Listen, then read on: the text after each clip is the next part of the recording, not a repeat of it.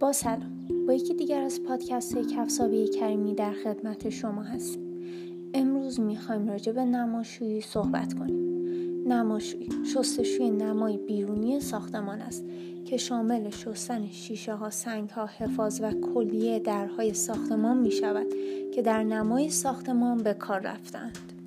نماشویی ساختمان می تواند باعث زیبایی هرچه بیشتر ساختمان بشود.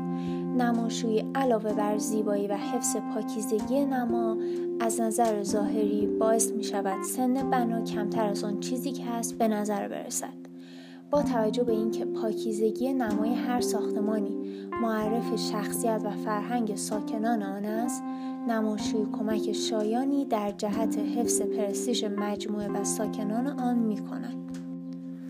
همچنین هزینه نماشویی به عوامل زیادی بستگی دارد که کارشناسان بعد از بررسی این موارد اعلام قیمت می کنند.